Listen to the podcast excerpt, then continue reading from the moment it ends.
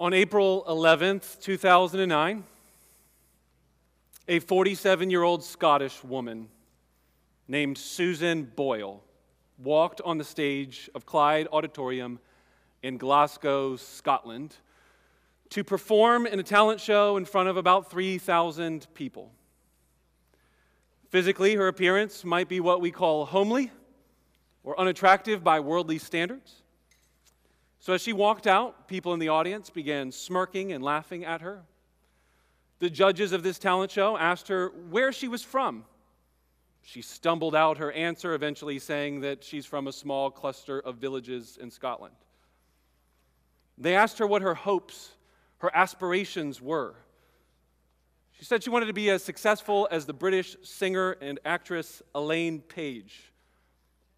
For all you Americans who don't know, including myself, I had to look this up. Elaine Paige has recorded over four multi platinum albums selling millions and millions of copies. At this point, the audience and judges are all snickering and laughing. They're thinking, yeah, right. There is no way this woman will ever be as successful as Elaine Paige. And then it happened. An unforgettable, unforgettable viral YouTube moment. The music starts. She opened her mouth and started singing lines from I Dreamed a Dream, a famous song from the musical Les Mis. I dreamed a dream in time gone by. Eight words is all it took.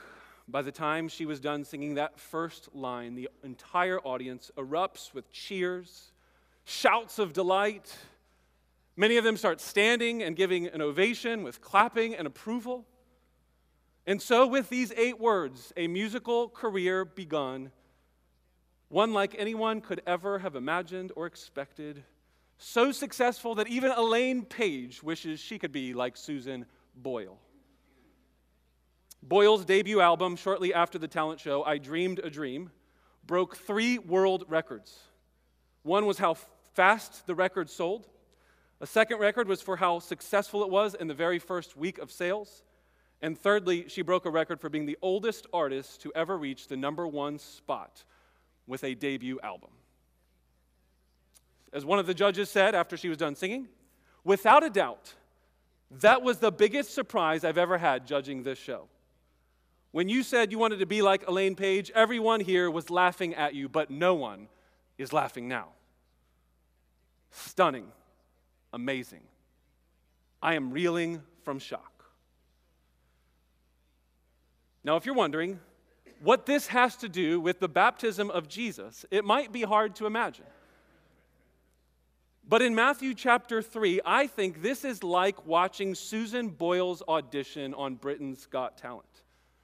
At least as I was thinking, this is the best example I could think that captures what it's like to watch Jesus go into the water the way he does. I'm praying some of you might, in fact, leave here today saying what that judge said amazing, simply stunning. I am reeling from shock. Feel free to laugh at me and the notion that Jesus is being compared to Susan Boyle. But by the end of this message, I'm confident we won't be laughing. If you want to see what you, I mean, turn to Matthew chapter 3. I'm going to start reading in verse 11 to the end of the chapter, verses 11 through 17. Matthew 3 can be found in the black Bibles in front of you on page 808. 808.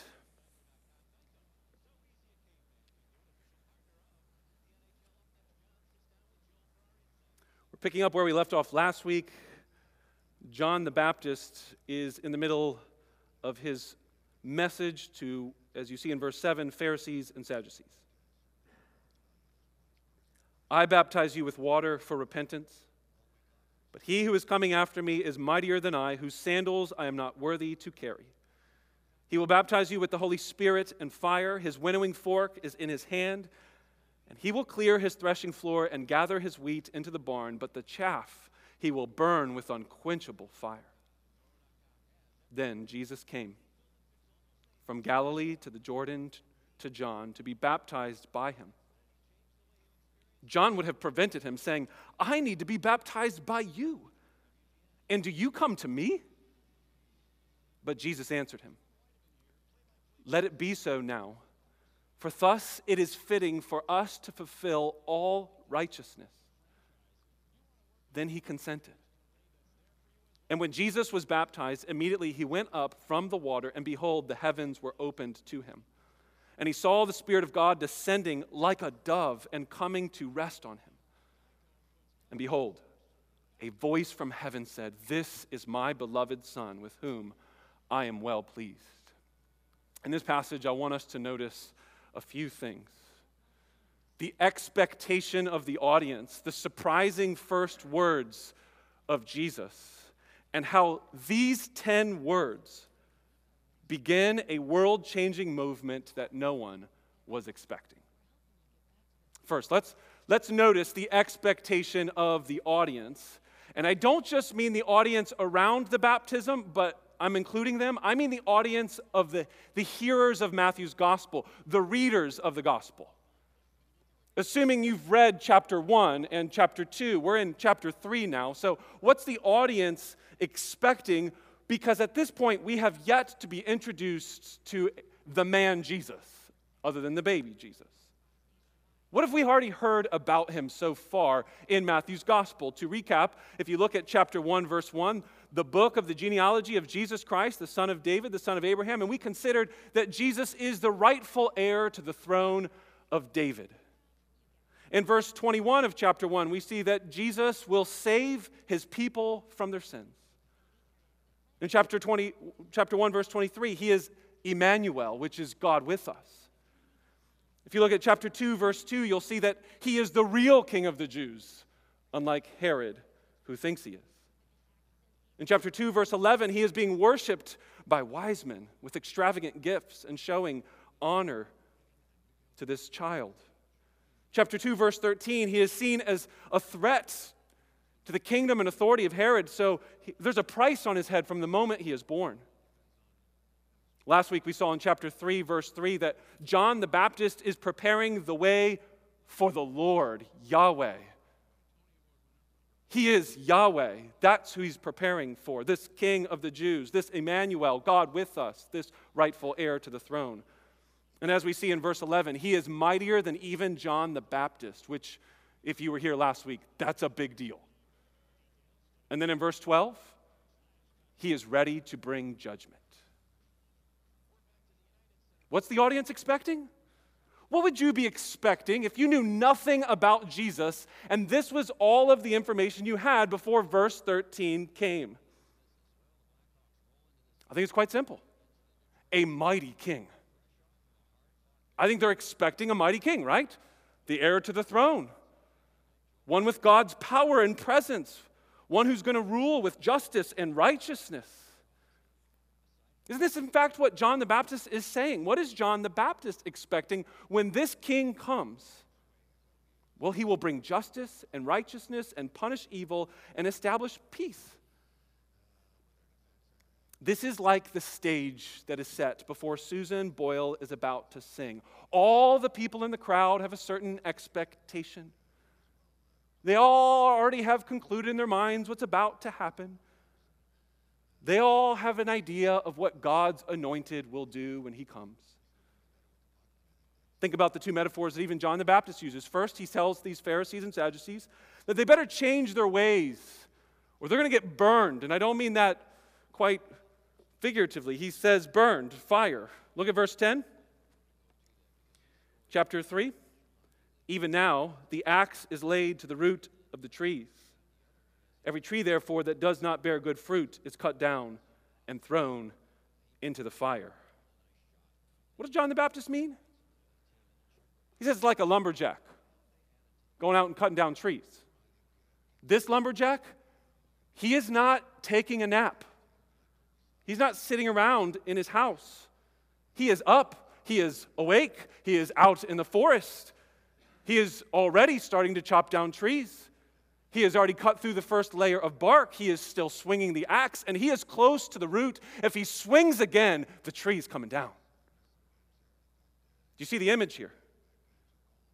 The image is of immediate judgment immediate destruction. John the Baptist is expecting when the king comes, when he comes after me, Oh, he takes one more swing and the tree is timber.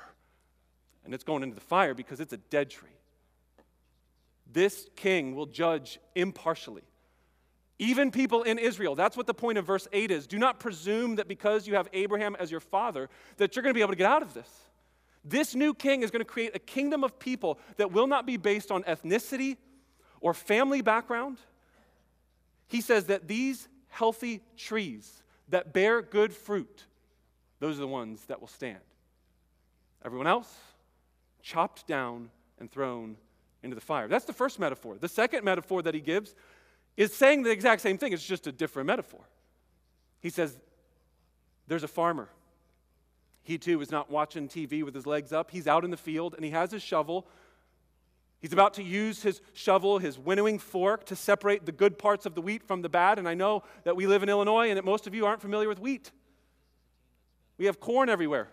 So imagine corn, if that makes better sense. The corn harvest is ready. The farmer is ready to start plucking off the corn from the stalks. They're fully grown. The cobs are ready to be eaten, put into the barn and stored and sold. All the corn husks and corn stalks that are then left over are nothing good but just to be burned and thrown away. Can you see how both of these images are making the same point? When God's new king comes, he's not going to mess around and he's going to ready to bring swift and immediate judgment. And he's going to separate all of the good trees from the bad trees. He's going to separate all the good grain from the leftover garbage. This is what John and his audience is expecting. This is what you should be expecting if you've been reading until you get to verse 13. Then Jesus came. There he is for the first time in Matthew's gospel, we are introduced to the man Jesus. He's finally here. The first time we have seen Jesus as an adult, the last time we saw him was in chapter 2. He's a, he's a boy. He didn't say anything. We don't know what he said. We don't know what he talked like, what he, what he prayed like. We don't know what his first words were. After reading about John the Baptist and his expectations, there's a good chance that he could have talked a lot like my son right now. He's two. Jesus was probably two when you read Matthew 2. Right now, my two year old son is, is saying some of his first words and talking a little bit. And he's kind of fixated right now at dinner time when we have dinner. Every time we pray, he wants to be the first to pray. He says, John, pray. All right, John, you pray. Big fire, little fire. Amen. Dead serious. I'm like, John, how about we thank God for the food? Big fire, little fire. Amen. This has been going on for like two months straight, by the way. Almost every day without fail. If you see him, ask him, John, you want to pray real quick? He might do it for you but he might just be shy. My point is this we don't know what Jesus was like as a kid. We don't know if he prayed big fire. John's expecting big fire, isn't he? But we don't know. Here he comes in verse 13, and we finally get to hear what Jesus is like. He walks out onto the stage. People have their expectations. What does Jesus do? Not what they're expecting. Not at all. Jesus comes from Galilee, not Jerusalem, not Rome, not from a palace. He's a lot like Susan Boyle. He comes from a small village, Nazareth. Remember that? The sticks. Nothing good comes out of Nazareth. He comes from Galilee, small villages. Jesus comes from Galilee and goes to the Jordan to be baptized by John. What? S- say what? To be baptized by John? Notice John's reaction. If you don't have that reaction, it's because you don't know what John knows. No, Jesus, you've got this wrong. I should be baptized by you. Why does John say this? Why is this so surprising? Well, look at verse 11. John's baptism is a symbol of what? repentance. John, I need to be baptized by you. Jesus, my baptism is about repentance. How, how are you going to repent? The whole point of repenting was to turn to you, the new king. How are you going to turn to yourself through my baptism? It doesn't make any sense. Or look down at verse 6. When they were being baptized, it says they're confessing their sins. If Jesus is Emmanuel, God with us, the one that's going to save people from their sins, what sins does he have to confess? Do, do, you, do you start to understand now why this is so puzzling? Jesus, you, you don't have sins. You're the perfect, sinless Emmanuel. The whole repentance thing was to turn our attention to you and your kingdom and your ways. Why am I baptizing you? And then it happened. In the same way that Susan Boyle sang eight words of I dreamed a dream and immediately launched into a successful music career that no one was expecting, Jesus spoke 10 words that started a career of ministry that no one, even John the Baptist, was expecting. By the way, as a parenthesis, read Matthew 11 at some point. You'll see exactly what I mean. John the Baptist was not expecting this. Well, wait, Jesus, are you, are you the Messiah that was to come? Or should we be waiting for someone else? Because this is not what I was expecting. I'm in prison right now and I'm about to get my head chopped off. And he does get his head chopped off. Whatever happened to setting the captives free part?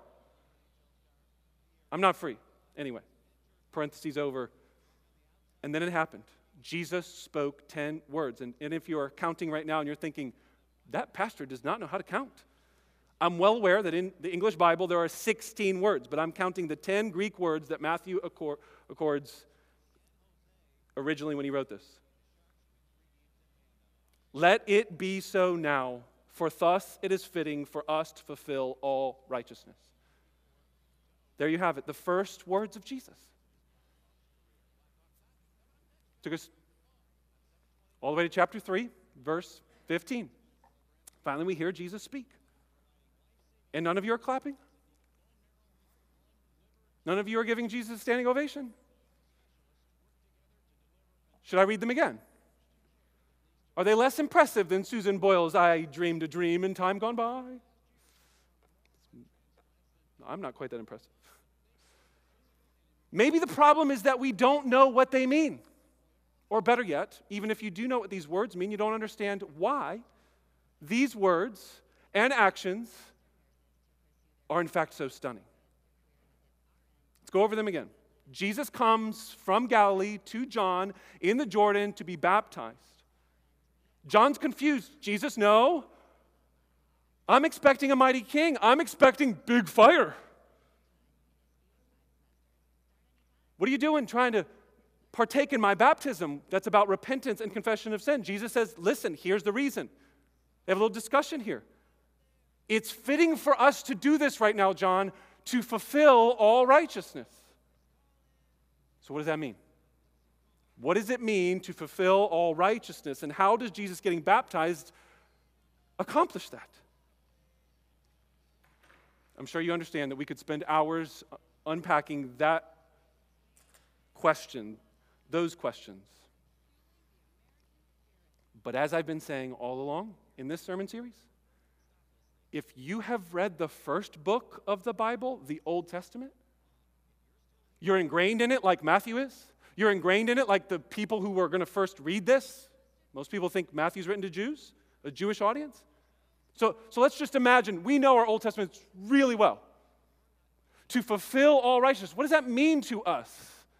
as a first century Jewish person steeped in the scriptures. It's like a part of our life. We memorize it all day, day and night. Well, first, the word righteousness.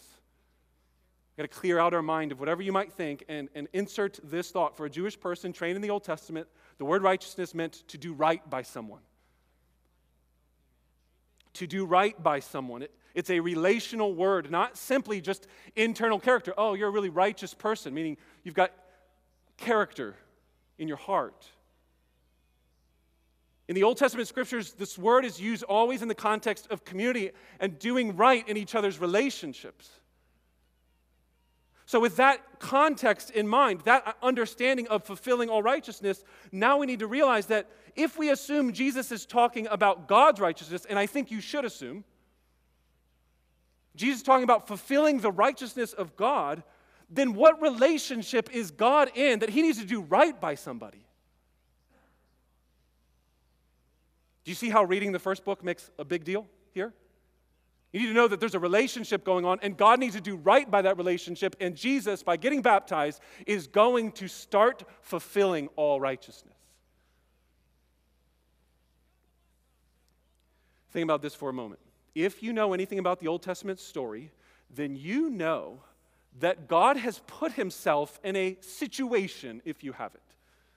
He has gotten himself into a situation with Israel and the world, and he needs to do right by them. You know what it is? What does God need to do right by that if he doesn't do something, it's like, God, that's kind of messed up.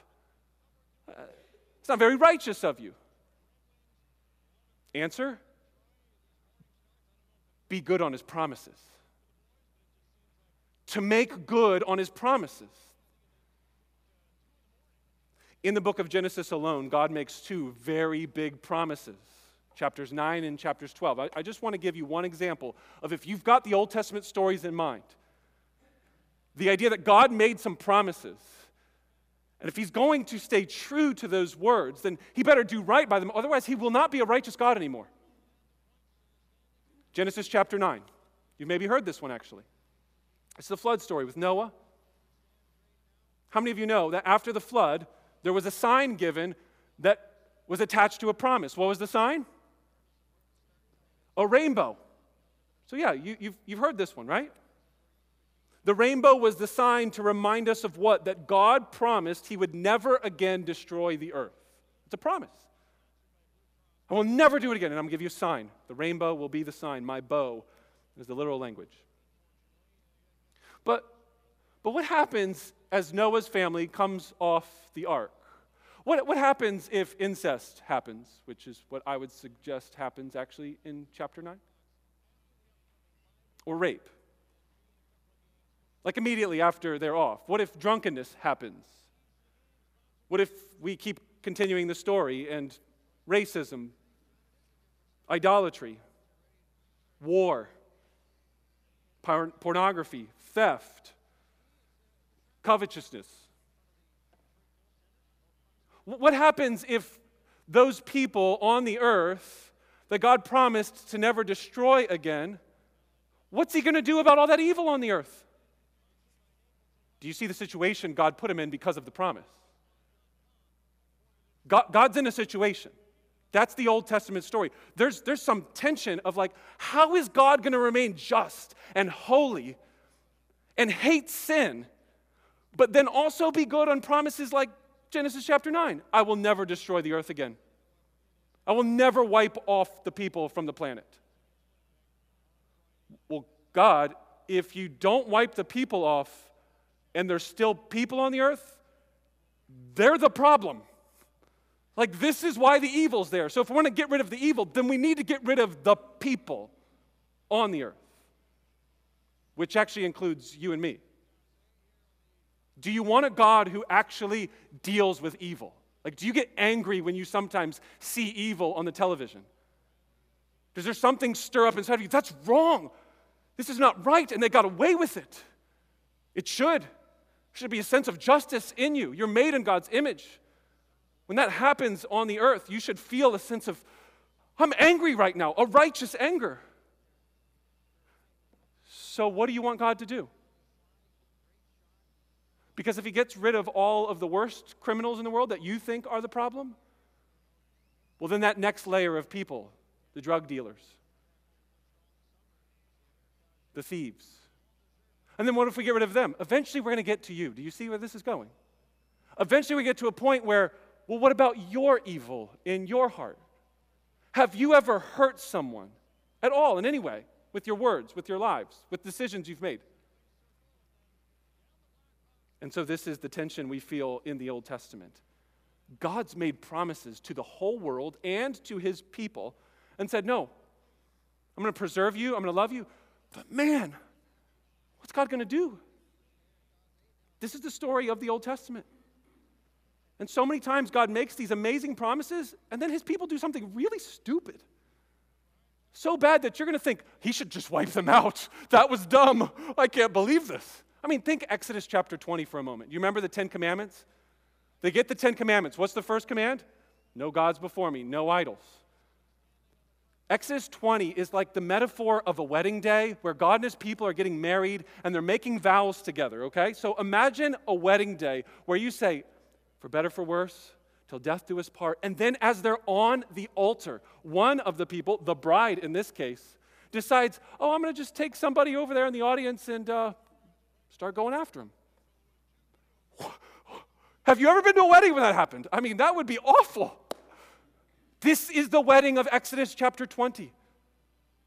As soon as God marries his people, they break the first two commandments and go get married to a, a false God and start worshiping this golden calf. You're, you're just thinking, God, just, just get rid of these guys. These guys are crazy.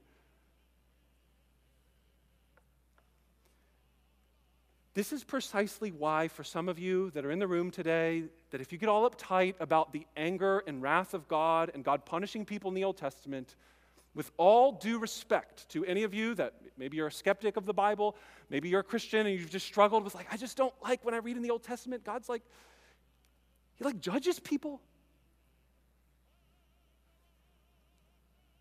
You're reading the story all wrong. Let me just politely suggest you're reading the story all wrong. If you read through the whole, whole Old Testament and you're upset with God, it's because He has not brought more judgment on the people. Read Judges today. Read 1st and 2nd Kings today and say, oh, these guys. I mean, things that you would not dream of, things that you would not want to have your kids to like, oh, let's censor this part. That's, that's intense. Not cool. Atrocities. Not like, oh, they told a little fib. I mean, just horrible things. When you read the Old Testament and you're finished the book of Judges, you're like, God, just wipe these people out. Not like, well, I'm so surprised that he would bring judgment. You should be so surprised that he's so gracious and merciful and patient. These people are abusing his grace, taking advantage of his promises. And you're wondering by the time you get to Malachi at the very end of the Old Testament, you're wondering, is this God going to do anything about this? And this is the reason why my our friend John, John the Baptist says when the new king comes, he's bringing fire. He's going to do something. He is a God of justice. Get right with him. Don't presume upon him. Don't presume upon being Abraham's children. The axe is at the root, it's close tree's going to come down. The winnowing fork is not sitting on the side, it's in his hand. He's ready. He's ready to separate. Judgment is coming. No partiality. Doesn't matter who you are, where you come from, rich or poor, Israelite, non Israelite. God is going to bring justice on the earth to the nation of Israel and the whole world. And then, verse 13 comes. God comes in the person of Jesus. God is the new king, Jesus Christ. That's what his name means Jesus the Christ, the anointed king. And the first thing he wants to do is not use the winnowing fork or chop down the tree. What's the first thing he wants to do? He wants to get baptized. Friends, are you starting to see, huh? This is more stunning than Susan Boyle. In other words, Jesus would like to take on the symbol of baptism to point to the solution for how God will both keep his promises to preserve the people on the earth, not wipe them all out, keep the promises, and and be just. This is the tension that the baptism solves. This is the answer to the Old Testament riddle. How is God going to be both? He did not have to make the promise. Get that in your brain. He did not have to say, Listen, I will never. He would have been right. There would have, there would have been no problems if God had said, I'm just going to start over. I'm just going to wipe everyone out. He could have. Do you get that? There was no reason other than his sheer mercy and grace and love that he gave the promise. He put himself in that situation. So, how is he going to get himself out of this dilemma? And Jesus' words are the answer. I have no idea if John the Baptist understands them that way, but Jesus' words, I will fulfill all righteousness, means God is going to do right by his promises. He will keep them. He will be both holy and just and righteous, punishing evil and not destroying everybody. And so John the Baptist consents. All right, Jesus, you win. I'll baptize you. I don't know how it went, but it says he consented. Jesus, if this is going to help God keep all of his promises that he ever made, then I, I, think we should do this. Let's do this. And so Jesus gets baptized. Verses 16 and 17. And when Jesus was baptized, immediately he went up from the waters, and behold, the heavens were opened to him. And he saw the Spirit of God descending like a dove and coming to rest on him. And behold, a voice from heaven said, This is my beloved Son, with whom I am well pleased. These verses are like the Susan Boyle high note where everybody just is like they're losing their minds. That's, that's what I just read right now. You all didn't do it, but hopefully your hearts will start being like, Phil, I'm getting it. I, I see what you're saying. The heavens opened up and the Holy Spirit comes down on Jesus. Notice the words here like a dove. So if there's artwork in your home, it's not necessarily incorrect, but it doesn't necessarily mean there literally was a dove. Some scholars think there were. I think it's probably just a metaphor. Like a dove. Why use the dove as a metaphor? Because Genesis chapter 1, verse 2. You know your Bibles really well, right? The very first words of the Bible. In the beginning, God created the heavens and the earth. But the earth was formless and void. It was a, it was a wild wasteland. There was no order to it, it was chaos. But the Spirit of God was hovering. It's a word like fluttering like a bird. The Spirit of God was hovering over the deep and the chaos. That same Spirit. The creating force of the universe the creating force that brings light out of darkness, the one that brings order out of chaos, the one that brings something out of nothing, that brings life out of a wasteland, a wilderness wasteland. That spirit came down on Jesus. Do you see the weightiness behind that phrase, like a dove?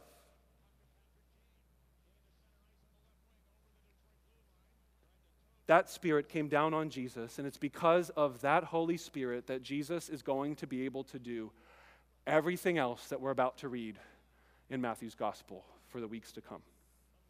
Because the Holy Spirit comes on Jesus, he is going to be able to heal and preach and teach and ultimately die, rise again, ascend to the heavens, and sit at the right hand as the rightful king. How about this week you spend some time thinking about what would your life look like if you believed that the same Spirit that came on Jesus is in you for all who believe? Do you think that might change the way you look at your life? Or do you just think, well, Jesus was the Son of God? he did what he did because of the Spirit. Why do you think that there's nothing prior to this moment to write about Jesus? Because it was boring. There's not much to write. Then, the first thing in all the Gospels that turns the corner to a fantastic, wow ministry is the Holy Spirit. And you and I walk around on this earth and we, we don't realize that there is a life giving source of strength and power available every single day? Chew on that, my friends. Think about it this way Is there another king who was anointed by the Holy Spirit in the Bible? Does that bring any jog your memory?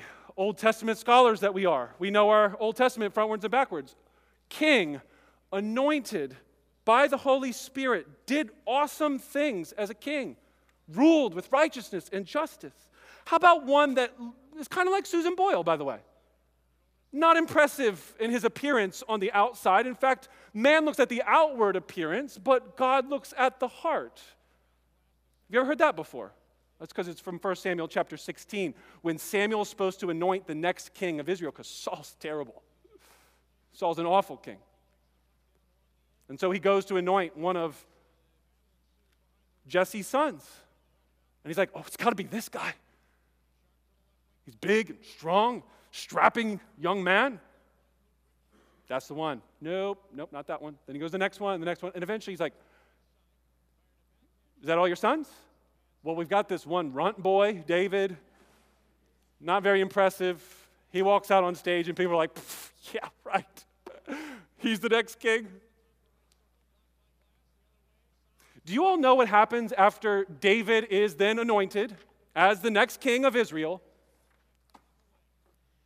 See if you can follow. 1 Samuel 16.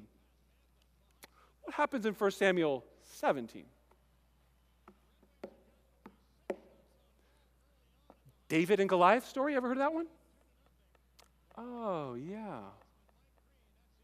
Let's connect some dots, my friends. A king is anointed.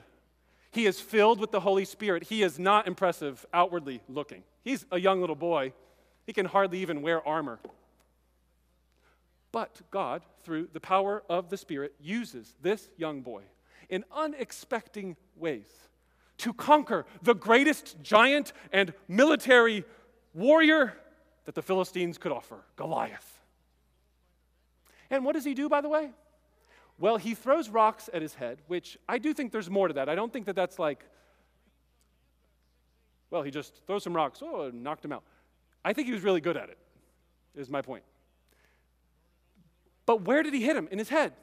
And then what did he do with his head? This is the part that we probably skip over in our children's books. What does he do with his head? Yeah, he chops it off. Huh. Start thinking. Should that remind you of anything? Someone who is trying to oppose God's people, but someone rises up and crushes his head Oh, and by the way, did I leave out an important detail? Oh, yes, I did. Goliath is wearing a, a sort of protective armor that looks like snakeskin. Genesis chapter 3, there's a promise that God made. And he said that the seed of the woman, there will be someone who comes and he will crush the serpent, crush his head. When you read 1 Samuel 16 and 17, you're supposed to be thinking, here's the serpent crusher. Matthew chapter 3. What comes after Matthew chapter 3? Matthew chapter 4. What happens in Matthew 4? The Spirit of God leads Jesus out into the wilderness to face, come on, friends, the serpent. Jesus is the greater David who's going to crush the serpent's head. And he does. Not in the way people were expecting, but he, my friends, is the one who's going to conquer evil. The winnowing fork is in his hands. The axe is laid to the root. But we're getting to the best part right here. Ready? Listen to the words coming out of heaven, puts the whole story together. A voice speaks from heaven and says, This is my son, with whom I'm well pleased. If you understand those words, because you are Old Testament scholars, you're steeped in the Old Testament, you know, of course, it all comes together. Susan Boyle, woohoo, like really high, like you're like, this is me. Okay?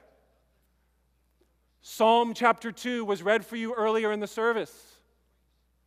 Daniel read it for us. Do you all remember what Psalm 2 was about?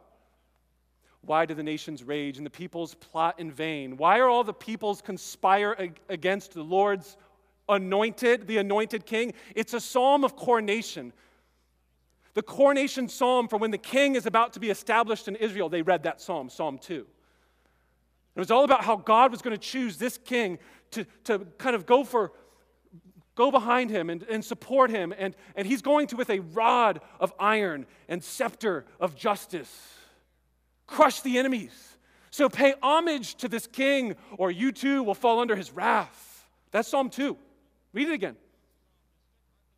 And right there in verse 7, there's a little phrase This is my son. But that's not all that God says, is it? With whom I'm well pleased. So we know that this Jesus is going to come and he's going to fulfill what John the Baptist was saying. He's going to bring judgment, he's going to have the iron scepter. But what about that other part? Is he just going to start wiping people out? Well, we know he defeats Satan, but what does he do after chapter 4? What does he do in chapters 8 and following? He's so merciful and tender and compassionate. He's so forgiving and loving. So, wait, what is it? Is he the David like, boom, he's going to get you? He's going to bring fire, big fire. Or, or is he going to be the kind, compassionate, suffering servant? Both. This is my son, quotes what? Say it. Psalm 2. Get that in your head. Psalm 2. With whom I'm well pleased. What's that quotation from? Old Testament scholars. Isaiah 42, verse 1. Isaiah 42, verse 1. Let me read it for you. This is my servant, with whom I am well pleased and take delight. I will put my spirit on him, and he will bring justice to the nations. Sounds familiar, except it takes a little spin. Isaiah 42 does. He will not shout or cry out and raise his voice in the streets. Oh, a bruised reed he will not break, a smoldering wick he will not stuff out. In faithfulness he will bring forth his justice. He will not falter or be discouraged till he establishes the justice on the earth. How is he going to bring justice? Keep reading Isaiah 42, and you finally get this servant does it was the Lord's will to crush him and cause him to suffer. This servant in Isaiah 42, the one with whom God is well pleased, will establish justice not by coming with might, but as a suffering servant. This is my son refers to the king who will punish the evil. The God with whom he is well pleased, the one, the servant, is the one who will fulfill all righteousness by punishing evil through his suffering and his death. Jesus, my friends, is both of them. He is the Satan crusher, the evil conqueror, and he is the merciful, righteous, kind and compassionate, forgiving, slow to anger, and abounding in steadfast love. God, he's not one or the other, he's both. This is my son. Conquer. With whom I am well pleased, because he gets conquered. That's what Jesus' baptism is all about. This is how Jesus fulfills all righteousness. This means God will keep his promises, he will get rid of all evil, and he will provide a way of escape for people who struggle with evil, like you and me. We'll be able to bear good fruit and be trees that don't get thrown into the big fire. Because God will send that same spirit to us. Think about it like this Jesus begins his ministry by identifying himself with a symbol that is for sinners, not because he was a sinner, but because he identifies himself with us. So that when he ascends to the right hand of the Father, you will be identified with him. That, my friends, is the good news of Jesus' baptism. Susan Boyle wowed the world with her surprising singing voice as she sang, I Dreamed a Dream. Have you ever heard that song? It's horrendous. Like the lyrics of it are, are awful. Like they're poetic and they're beautiful, but I dreamed my life would be so different from this hell I'm living, so different now from what it seemed, but now life has killed the dream that I dreamed. That's how the song ends. That's when everybody's standing and clapping. I mean, it's like, wait, did you just hear what she just sang? I dreamed a dream and life killed it. Susan has a beautiful voice. It's a depressing song. How about Jesus' 10 words? Does he not only stun the crowd, but does he also provide hope? In just a moment, we're going to sing these words Come, behold the wondrous mystery. Slain by death, the God of life, but no grave could e'er restrain him. Praise the Lord, he is alive. Susan sang the song that says, Life killed the dream. Jesus said the words and lived the life that because he was killed, you, my friends, we don't just have dreams, we have hopes, certainties. Let's pray together. Our Father,